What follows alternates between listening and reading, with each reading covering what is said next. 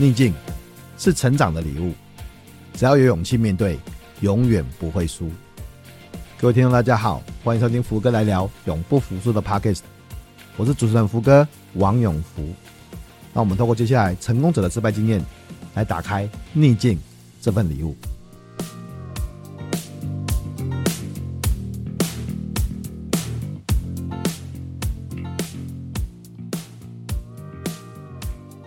欢迎大家收听福哥来聊永不服输的 Podcast，我是主持人福哥王永福啊。每个礼拜呢，我们都邀请一个呃成功人士啊，来跟大家分享一下，在这个表面上这个成就的背后，呃，后面有没有哪些逆境啊，或是挫败的经验这样子啊？那当然，谈成功是比较沉重的哈。我们现在定义的成功，就是可能是自我追寻的成就，或是自我实现哦，或者是呃。活出自己想要的人生，这样子哈。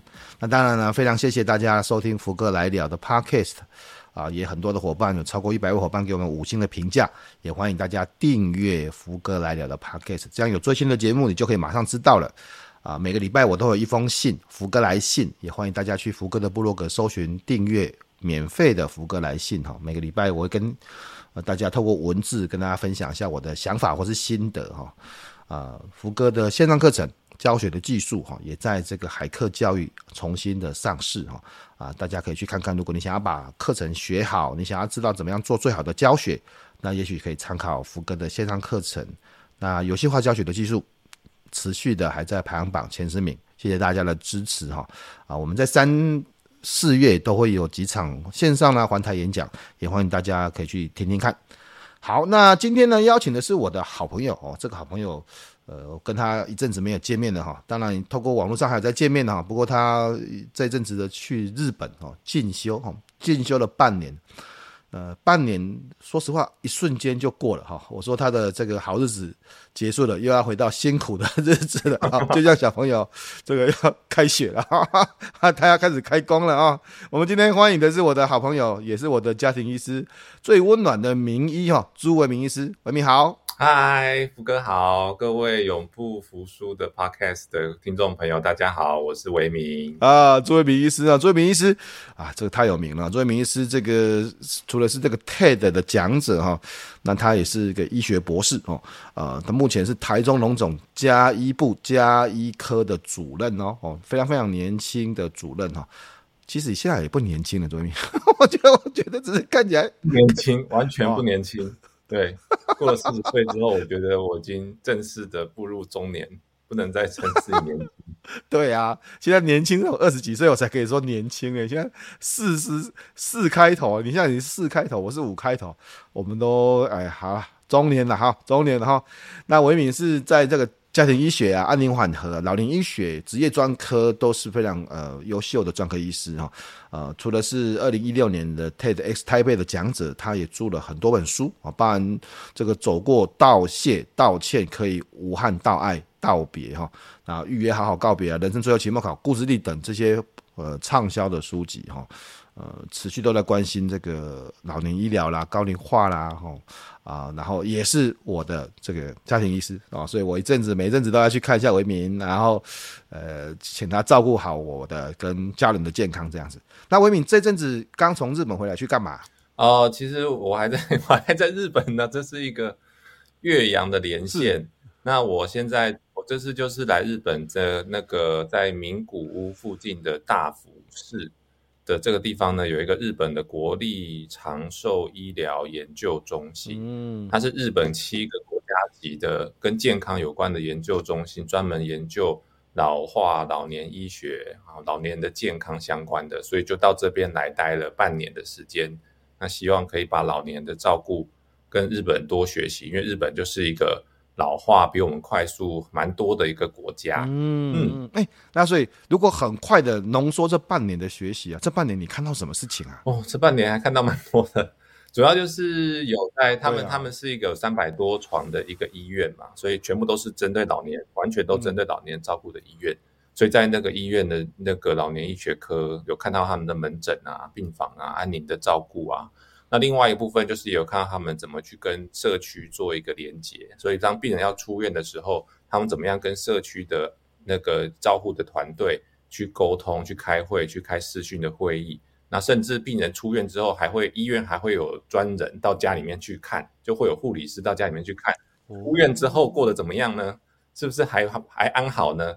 那把这些回这些那个状况都记录回来，那回来回馈给医院的团队，回馈给居家的团队。那另外也有看他们研究的部分，因为他们是在老年的研究做得非常好，所以有非常多的大型的资料库，还有针对失智的研究啊，或者是衰弱的研究啊，其实他们都是很多的团队，很多的人在做这些事情，所以这六个月其实是学习蛮多的。嗯，哎、欸，所以他们是专门整个医院都是在照顾老人这样子啊？对啊，你在门诊大厅是看不到年轻人的，全部大概都是平均 八十岁以上，或者是有看到看到九十几岁、一百岁的，然后走到你的诊间里面这样子，就是非常常见的。嗯，唯品，台湾台湾有类似这样的老人专责医院吗？台湾目前有这样的老人专责医院吗？这是一个很好的问题。目前呢，我的印象中比较大型，当然小型的可能是有啦，比较大型的医院好像没有老人专责医院。我们有儿童医院呐、那也有各种不一样次呃一些次专科的相关，像像是精神科的专科医院，但是在老人的医院。比较大型的好像还没有，但是我知道成功大学就是目前已经在动工了，就是在几年之后，在台南的地区就会有一个非常大型的老人专门的医院。那另外呢，就是在研究的部分呢，那那个在云林现在也有一个所谓的高龄医学福祉长研究中心，就是跟日本一样，我们现在也有自己的一个跟高龄医学的研究的中心，那是由国家卫生研究院。在主责的一个项目，所以其实慢慢台湾也是在推动有我们的医治，有老人的医院，然后有老人的研究中心。嗯嗯，所以因为当然文明一直持续在这个部分有很多的钻研啊，所以你看去日本等于说取经了哈，吸取呃日本这种高龄化嘛，高龄化甚至比台湾在更更更高龄化的社会，然后呃专责的这种照顾的经验这样子。那不过呢，今天我们并不是要聊医学，也不是要聊聊老人照顾，不是。只是因为刚好文明现在在日本，而且算是快要回来了，这样说。哎，我本来以为你回来了嘞，但是是快要回来了这样子。然后这个，我们今天还是要谈到我们的主题啊。今天是谈福哥来聊永不服输嘛，哈。所以我们主要就是要谈一下成功啊背后的失败与挫折，哈。呃，说到成功，我想很多人从唯品的表表表面好吧，我表面好了啊，表面就是看到唯品，你看唯品是医学博士，呃，之前也去台大修了这个医管嘛，哈、嗯，那个 HMBA 这样子哈，嗯、然后呃又是主任哈，医学中心的主任啊这样子，那又是 TED 的讲者，我看很多地方看起来都是人生胜利组的感觉这样子，所以。维敏，你有没有什么东西是过去？因为你是不是一路都很会读书这样子的？就你看，哎、欸，读了好几个学位了，而且都很快毕业。你读了三个学位，我才博士才毕业嘞。所以，对，差不多啊，差不多啊。你读了三个学位，我博士才读一个毕业这样子。真的吗？所以你是不是从小都是学差不多啦？你中山，你那个博士班。拜托，你博士班四年多就读完了嘞！你一个博士班，我大概可以读三个嘞。其实我真的不是很会念书的一个人，所以当福哥问我说有什么挫折，我马上想起来就是跟念书有关的回忆，就是就是其实以前成绩还蛮差，这样会不会被打？就是 我自己觉得蛮差，我觉得会被打，我自己觉得。我觉得会被打哎、欸，我我我我觉得这样子真的会被打哎、欸！你你你你现在是医学博士，又是医师，然后又又随随便便又读了把台大两，你这哎你 H E M M B A 应该是两年读完吧？呃 E M H A 对两年两年哦 E M H A 两年读完。我跟大家讲两个两个场景好，就是我成绩真的不太好，因为小时候在小学的时候都是全班第一名嘛，因为那个小学的时候。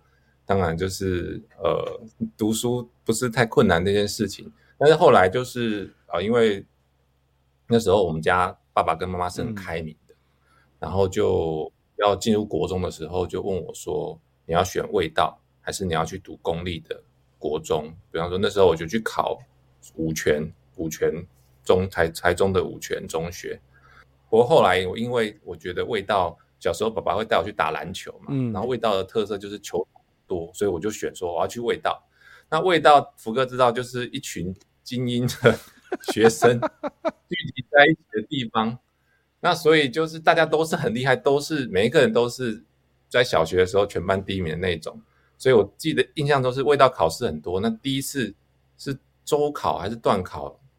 考完之后发下成绩单，然后是一个有一个白色的信封，对，有一个成绩单到家里面，然后就把它打开，然后打开之后我就傻眼了，不敢给爸爸妈妈看，因为那个我的名次就是十九名，全班大概四十几个人，我是十九，中间呢，虽然说可能中间呢，这样又要被打了，但是 但是在那个时候，就是幼小的心灵就觉得说，天哪，怎么会这样子，怎么那么烂哈？之前都是第一名，然后突然跳到十九名，这个落差是很大的。然后那时候就是看到全班上前三名的同学都会到升旗台上面去颁奖嘛，是。那心里面就想说，靠，那我小学的时候都是以前都是我上升旗台去领奖，然后怎么现在都是都都是同学在上台领奖，然后我站在下面看这样子，就觉得啊，那个那个时候就觉得心情不好好一阵子。不过人就是有一种优势，我是觉得真的是，就是当你处在一个状况之中久了之后。就就习惯了这样子。会等一下，等一下，等一下，你现在不是要告诉我剧情就是下一次，然后你很努力，然后就变成第一名，不是这个剧情？剧情不是这样子演吗？没有，没有，从来没有。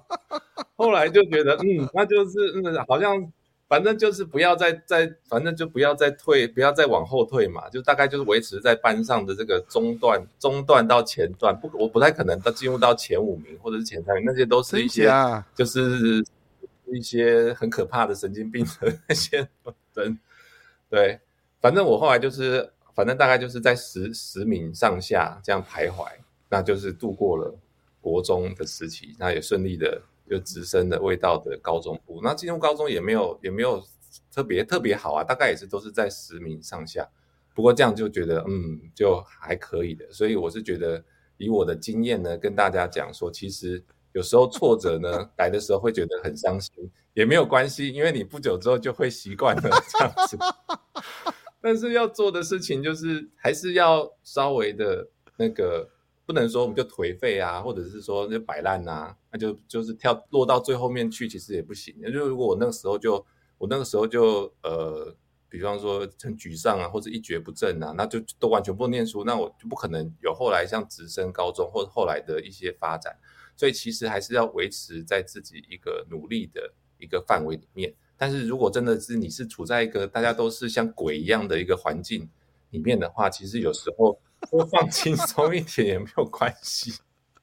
哎、欸，我这个时候脑子里面有两个问题，好，马上就浮出两个问题。第一个啊，就是我们的好朋友那个伊娃啊，伊娃，伊娃是跟你是同学吧？对，他是隔壁班的。哦，隔壁班的，哦，隔壁班的。那他的成绩跟你成绩比起来，是哪个谁的成绩比较好？这个嘛，我不太，因为隔壁班的，我就不知道他是他成绩是什么。但是我感觉他他 他高中好像都是在玩呐，然后什么的。我觉得我成绩应该比他好一点点啊。好好好好好，所以这第一件事情，我得到第一个推论就是，哎，其实你看这个高中成绩是怎么样子，未来这跟未来的连结度也不定，他。当然，你现在也很有成就嘛。然后伊娃其实也很有成就，这样子。嗯，哦，所以这个高中成绩是一一时的啦，一时的。第二个啊，你班排前十名，那你们前十名都上医学院了？大部分。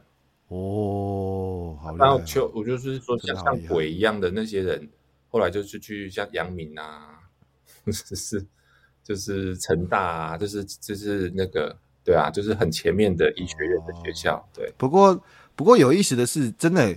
其实你看呢，我们现在如果在谈这个国中啊，或是或是国中，或是甚至当兵啊的的事情，就现在回头回头看，哎，维敏，你觉得现在你现在回头看那个高中的成绩，那个挫折是是，你现在怎么看待那个事情的你啊？嗯，我觉得还蛮感谢的，就是说我这个人就。可能就是比较不会让挫折留在心里面太久，然后受到看到挫折之后，会适度的鞭策自己要努力一下，因为有些有些人看到挫折之后，真的就放弃了或怎么样。但我不是这样的人，所以有这种压力存在。当然，其实爸爸妈妈都是人很仁慈、很善良的人，所以我拿给他们，当我拿把成绩单真的拿给他们，他们看到我十几名，他们也没有讲什么，就说下次再加油啊，下次再努力就好了。真的、哦？不是啊，不是就鞭打一下这样子？不会，不会，没有。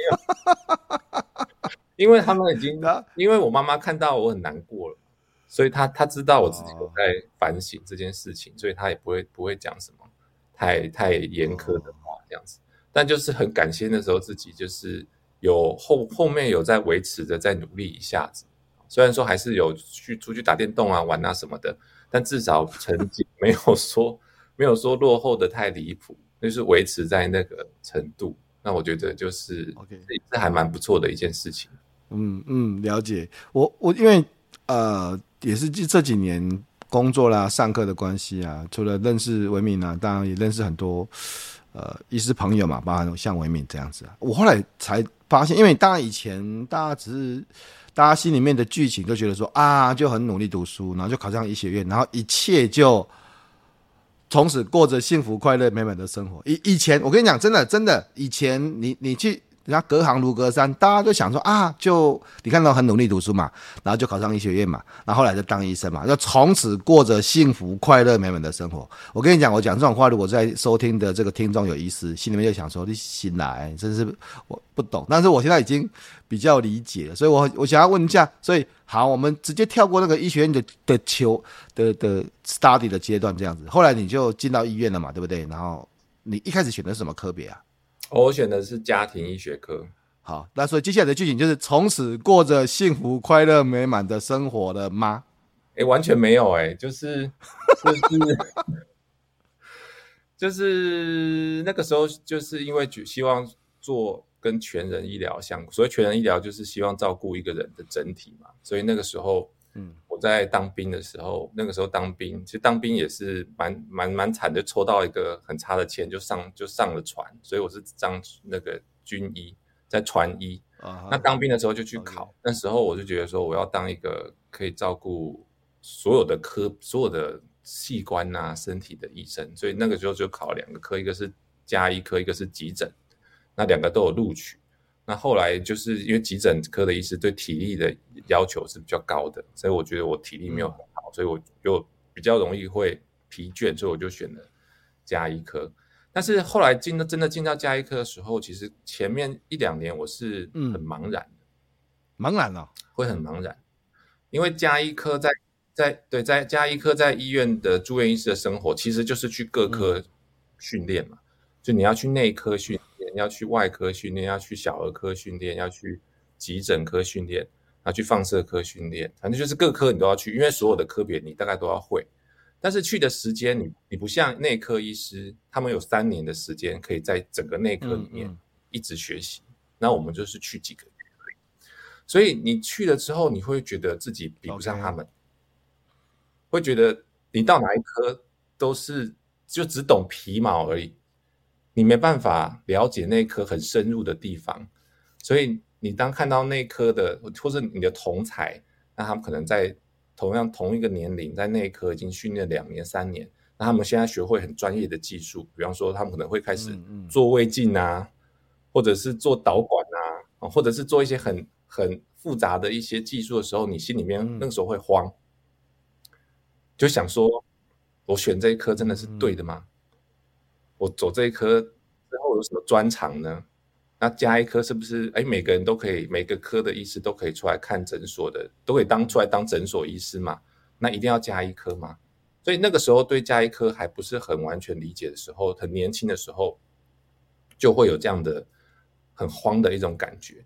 然后刚好那个时候我的同才就是我们我们那时候就荣总的加一科跟我同时进去有四个住院医师。嗯那最后完成训练的只有两个人，就是中途都跑掉了，就是，然后他们都跑去就其他的科别，像皮肤科啊，或或者是其他的科别。那当然没有哪一科是是比较好或是比较不好，但是就是你会觉得当他们离开的时候，你也会觉得很慌，你会就更更加深的想说，哎，那我留在这里，这真的是一个正确的选择吗？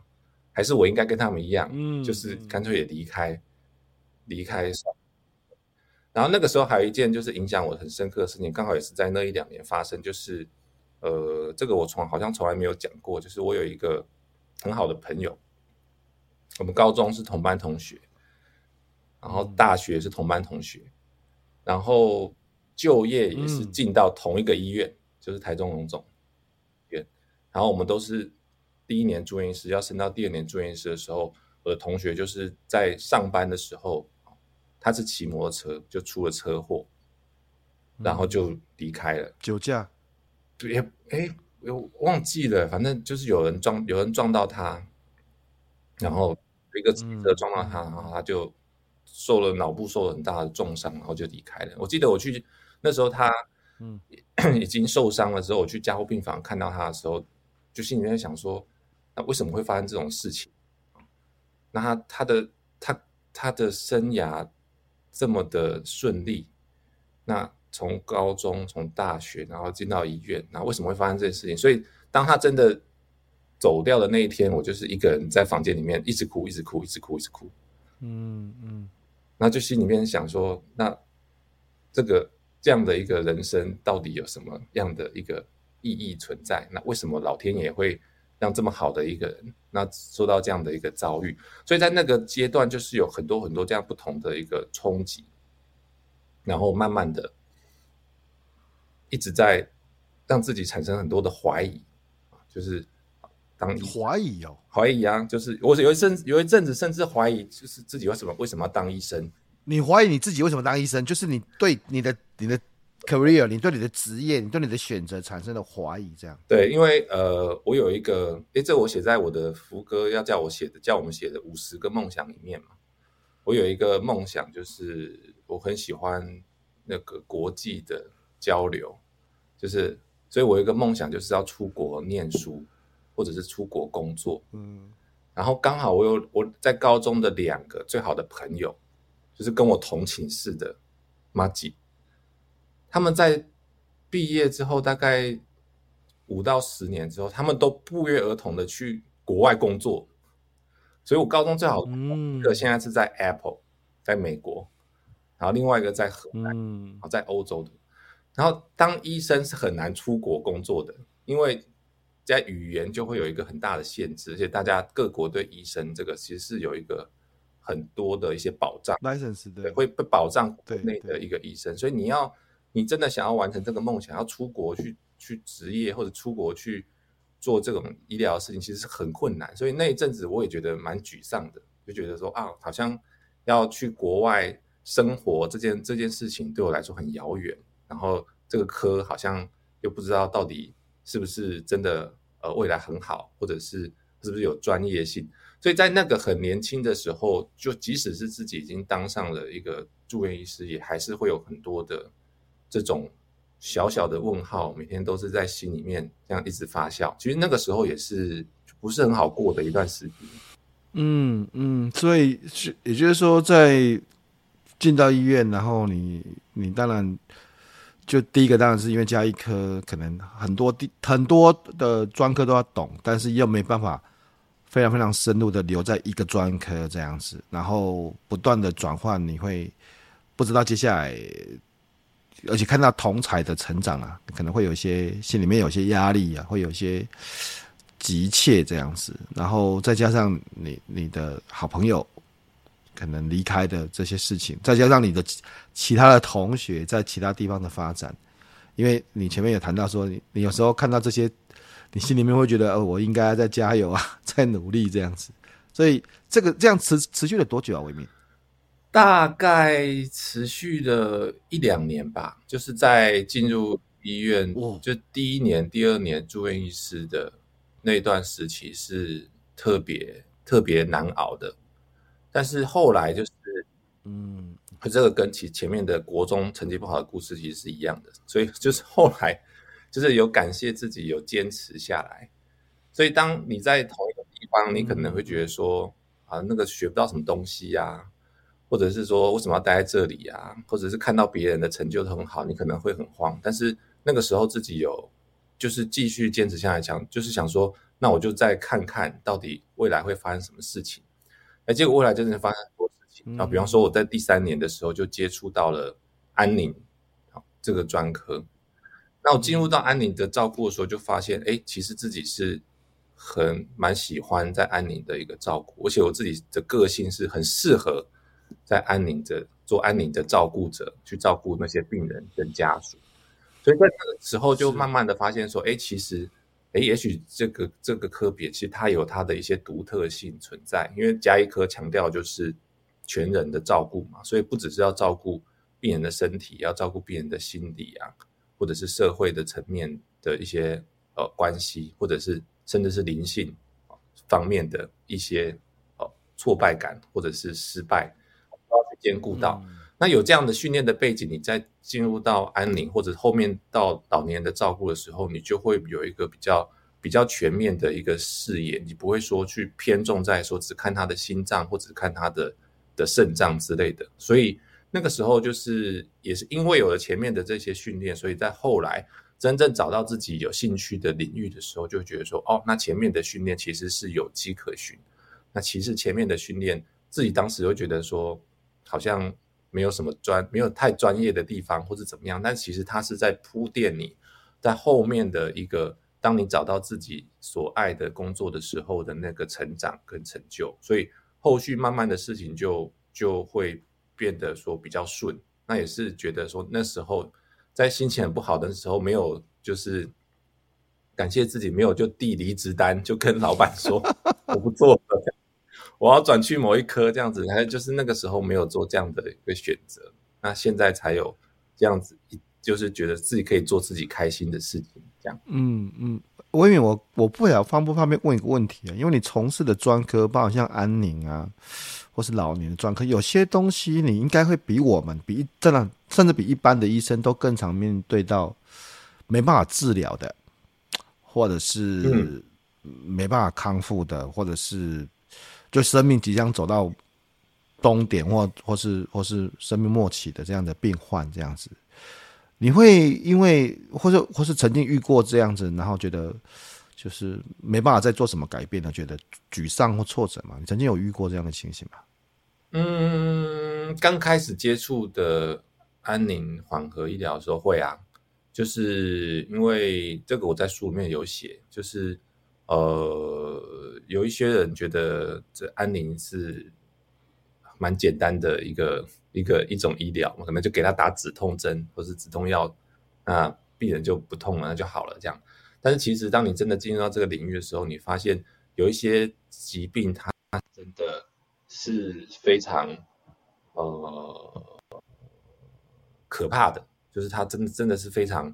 会让人的身体或者是灵魂或者遭受到很多的痛苦。那你即使用了很多很多的药或者很多很多的努力，你没办法让他活得很好，或是很舒服，或是有笑容。那我们常常想说，安宁的病人都是充满了微笑啊，然后就是过得很很舒适自在啊，这样。但其实实际上状况不是那样子，因为有一些疾病真的是非常的严重。那有时候就是在很比较年轻的时候遇到那些病人，你就会觉得说，那我。我该做的都做了，那我还可以做什么？那是不是就是自己已经无能为力，或者是是自己就就就干脆就就放弃好就好了？就是反正你该做的都已经做了嘛。那那时候就会觉得很沮丧。那我印象最深刻的就是就是有一次去看一个会诊，然后病人是一个年轻的一个女性，还二十几岁，不到三十岁，然后。她得了末期的癌症，然后她那住在单人房里面，然后单人房里面就就人很多，都是他的家人啊。那他刚刚才生了一个小 baby，啊大概不到一岁的小 baby 就在旁边，然后还有他的先生在旁边。然后你去你去那个进到那个房间里面，那是一个非常严肃的一个气氛，就病人就躺在床上不讲话，然后他先生也不讲话，所有的家人都不讲话。那他。的心情就是非常的沮丧，非常的沉重。那他也没有太多身体上的不舒服，那但是他就是对人生其实他觉得蛮心情不好的这样。那我去那边，我就觉得说，一开始的时候，我会觉得说，那我到底可以做什么？因为他也不太想要讨论嘛，他也不太想要谈嘛，他对外面的人，其实他都是一个就是主角的一个态度，就是把所有想要关心他的人都拒绝于啊三三步之外这样子。所以你进到那个房间，那我就想说，那我可以做什么？人生是一个很不舒服的感觉，因为你站在那边，他也不看。你然后你一直看着他，那也没有用。那到底可以做什么？所以刚开始像遇到这一类的病人的时候，就会觉得有点沮丧。但后来，嗯，我就发现到，就是说，即使我们什么都不能做的时候，我们还是可以花时间去陪伴他们。所以后来我就拿了一把椅子，然后我就坐在他的床旁边。然后我也不讲话，然后我有时候看他一下，有时候不看他，反正我就是坐在那边。那他的先生也是很难过，坐在旁边，还有他小孩，我哭一下，我就就是坐在那边。那他有会跟外面的来的护理人员啊，量血压啊什么的，讲讨论一下目前的状况。那我就是在旁边静静的听。那他不想要讲话，我觉得那也 OK，那就不要讲话，就坐在那边，大概坐了半小时。嗯，然后我就跟他说。没关系，下次再来看你。那有什么不舒服的话，还是可以跟护理师说这样子。那我就离开了。嗯嗯。那我觉得那个那个半小时其实是一个很神奇的一个半小时，就是在外人的眼中，就是其实你根本就是在浪费时间。你没有给药嘛？嗯、那你也没有讲话啊，你也没有沟通啊，那你什么都没有啊？那你到底坐在那边的意义是什么？但是我觉得我坐在那边这件事情就是。就存在本身，它就是有一种有一种力量，或是有一种治愈的力量，不不一定是对病人，可能是对他儿子，或是对那个一岁的什么都不懂的小朋友。诶，也许我坐在那边，对他来说有一种感应，也说不定。但是我觉得那那个坐在那边对我来说是很蛮重要的一件事情，所以也是让我去体会到说。啊，其实这些病人是没办法治疗，不是没有用，没有药，或者是你治疗的效果也不一定很好。但是，身为一个医师，你总是有一些事情是可以做的。嗯，这样，嗯，很好，我都不想要打断你。其实有时候我听你讲话就觉得很舒服，就像你刚才讲的这样子。对啊，就就也不不是说特别需要说什么，因为在那种情况下，大家都知道。说心里面都有一些准备啦，或是有一些想法，但是你在那边，或者存在那边，我觉得对病人就是最好的支持，这样子。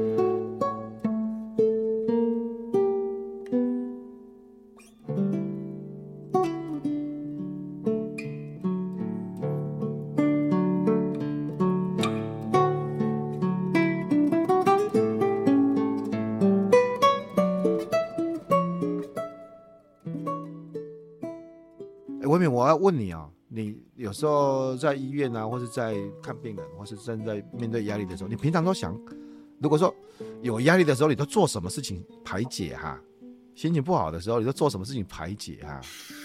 心情不好的时候做什么事情排解？所以最近就会去跑步啊，最近就会去跑步，就是一个是运动嘛，另外一个就是看看看看电影、追剧吧，这是我的兴趣。追剧不是很普通，你跑步。不会，你跑步跑得很好，好不好？拜托哈，你跑步跑得比我快很多，好不好？最近我脚扭伤，又不能跑了，然后完蛋了这样子。而且你看，你追剧看了那么多电影，后来还写了本书，对不对？多厉害啊，这很厉害这样子。但是还是要，所以要找到一些放松的方式，我觉得是很重要的。所以追哦，放松的方式。所以我觉得追剧对我来说是一个放松的方式。那如果可以把书写出来，就更好。不错了，不错。改天，改天我们还可以多一种方式，就是要去露营，对不对？我现在在抓你来去露营，这样子已经劝败把那个帐篷买起来了。接下来要去露营了，这样。对对对对对，露营不错啦。对对对，一定要去啦，真的。不然每天一直被我太太念，啊、那个帐篷摆在家里面很定定无比。啊，我们快下去，我们已经说不定节目安排。播出的现在，我们就已经快要去录影了，就快要去录影了。太好了，好了，这那文明呢？其实今天你谈了这两个两个两件事情，不管是读书的事情，或是在就业初期遇到的事情，这样子。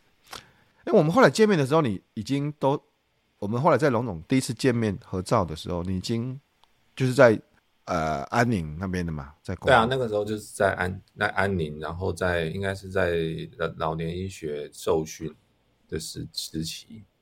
嗯，那经经历了这么多的事情啊，经历这些事情，嗯，对现在的你有什么影响哈？对现在的我有什么影响啊？其实都有很大的影响哎，就是我觉得，就是我觉得最大的最大的。反思，或者是如果说有人经历的一些挫折，我可以给他什么建议的话，就是说，你嗯，不要把自己看得太小，嗯、也不要把自己看得太大，嗯嗯，就是不要不要 把自己看得太小，就是把自己看得中间这样子，就是用白话文来说，就是就是不要有太多的。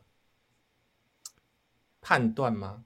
判断，判断自己就是不会念书，判断自己就是成绩很差，判断自己就是选错科别，判断别人的成就就是比你好，判断有人他们同同学可以去国外工作非常好，我在国内工作所以很糟糕。那这些其实都是判断嘛。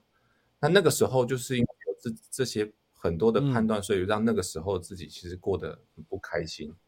但是，如果你那个时候就看到现我现在的样子，就会知道说，哦，那原来那个时候的经历的一些事情，其实是有它的目的，或者是有它意义存在，是要帮助你学习安安宁的基础是什么，嗯、或者是是要让你维持在一个成绩啊，可能也不要太好的，太好的话，可能被抓去什么资优班，那可能就更痛苦嘛，就维持在一个。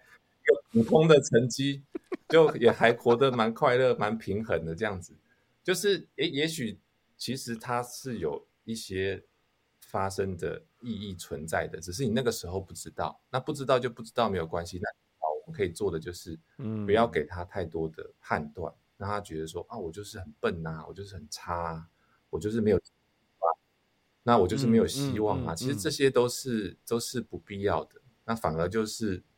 就是好好的，嗯，把每一天过好，那、嗯、把家人照顾好，那我觉得，然后慢慢的就会知道说，那这现在经历的挫折是什么样的一个，是什么样的一个启示，或者是什么样的一个启发，那个之后就会发现。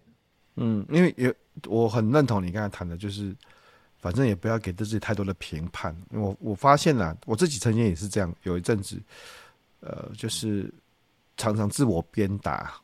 自我鞭打、自我评判，嗯、那当然自己是希望说，透过这样的、嗯、的自我鞭打，让自己更好嘛，让自己前进嘛。但是常常都是把自己先鞭死，鞭到没有力量前进这样子。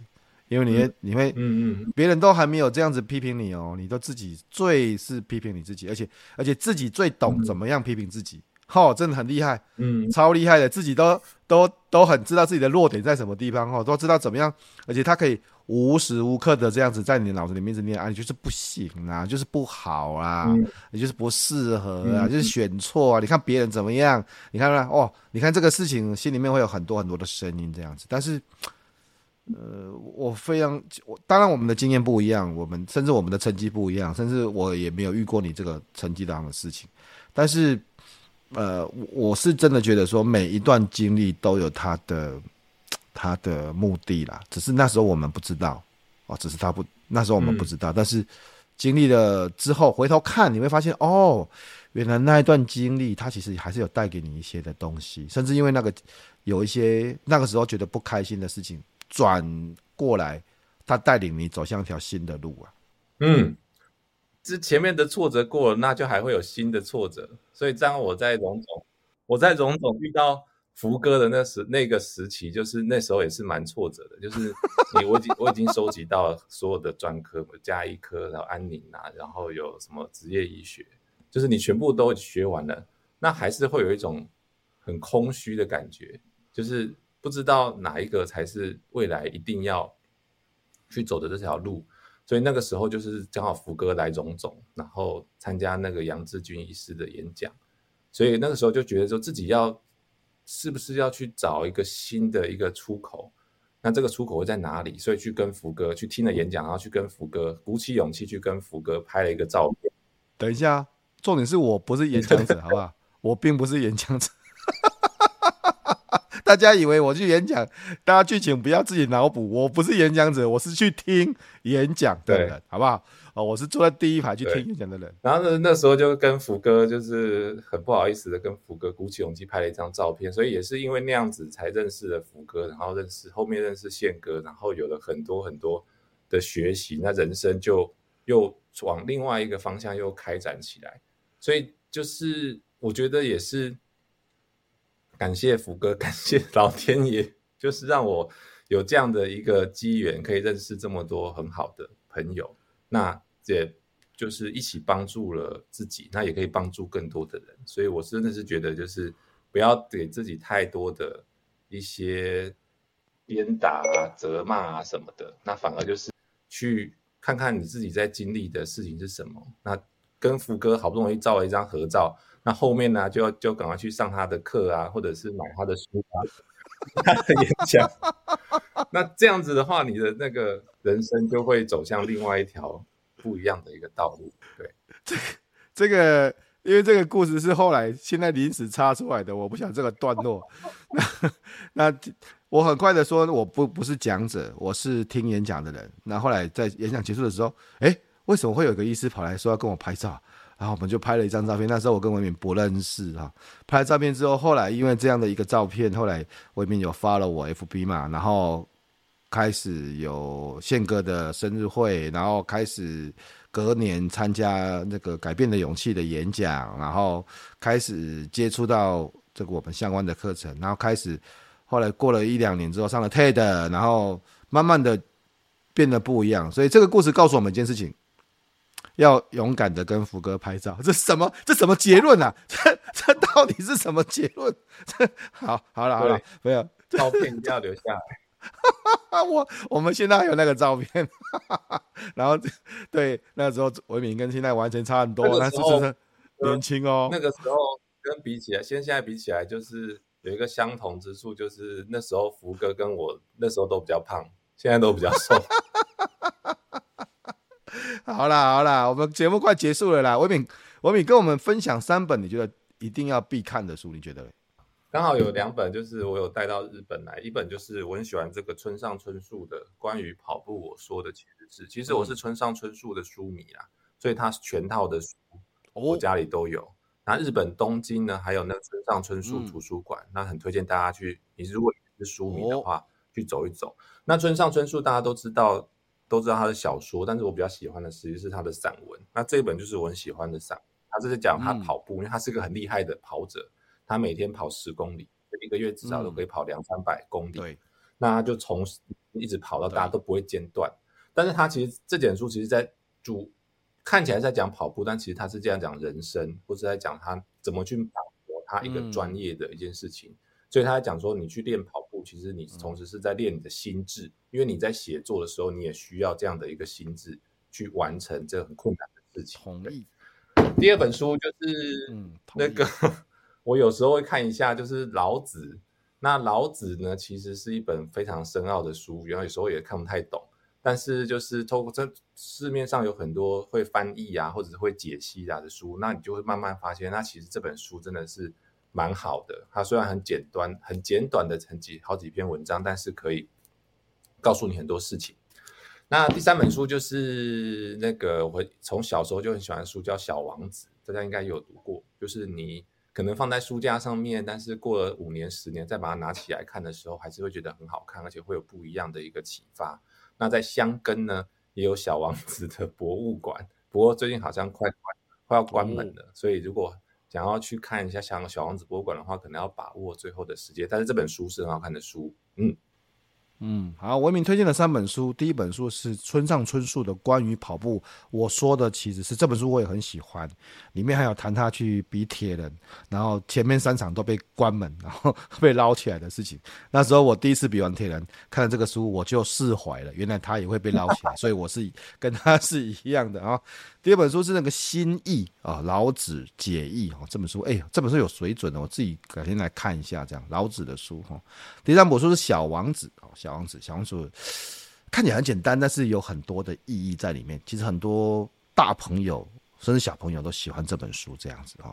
那谢谢维敏今天接受我们这个台日之间的这个连线采访，这样，哎，我真的一直以为你回来，你不本来以为不是说什么我录影的时候你就要回来，结果你现在还没有回来这样子。那大家也可以持持续的搜寻名医晚安 FB 哦，FB 搜寻名医晚安朱为民医师啊，朱为民医师就可以看到维明的一些最新的动态。那我也我突然想起来，嗯，我也有一个 podcast。你有 podcast？你什么时候有 podcast 的？你上我已经有什么时候更新的？一年多，这个 podcast 一年多，叫做讲话顾健康。我跟这个台大的。同学，这是哦，可以，我跟几个台大的同学，几个台大的同学一起合作的，但是就是更新蛮慢的，但是我们还是有在更新，对，所以有在更新就是了，有在更新就是了哦。讲话顾健康的 Podcast 的，所以大家也可以去搜寻哦。我 Apple Car Apple Podcast 的，或是 Podcast 的平台搜寻“讲话顾健康”好，那搜寻 FB 名医晚安，作为名医师哈。那当然呢，谢谢谢大家持续的关心哦。福哥来聊，永不服输。我们还有好舒服的，作者谈心书，或者是可以去订阅福哥来信哈。那我最近也会有比较多的话想跟大家说，所以福哥来聊，福哥跟你聊也会有有。多几集的更新哈啊，游戏化教学的技术哦，这本书也得到维民当初研究上面的支持啦，然后后来呃，现在也还在排行榜前十名哈，谢谢大家的支持跟爱护哈。教学的技术线上课程在海课平台重新上市了哈。那呃，在节目的最后，人在日本的维民有没有什么话是想要跟大家说的呢？哦，oh, 就是好久不见大家了，所以很想念台湾的朋友们，希望可以赶快回台湾见到大家，然后跟大家一起露营、烤肉、聊天、吃东西。好啊，好，我也很期待啊！我们三月份见面啊，三月份你要重新回去上工了啊，要上工了啊！半年，半年，这个文明文明要出国的前一个礼拜，我们还一起吃饭，嗯，然后现在转眼之间，哎。半年过去了，这样子啊，这个文明就要从日本吸收经验回来了哈。我也好久没有去看我的家庭医师了哈，所以要赶快来挂号。好，今天非常谢谢文明接受我们的采访啊，跟 Podcast 啊，哎对，那大家去搜寻名医晚安，作为名医师，还有讲话顾健康，我们呃下个礼拜的节目再见，拜拜。拜拜。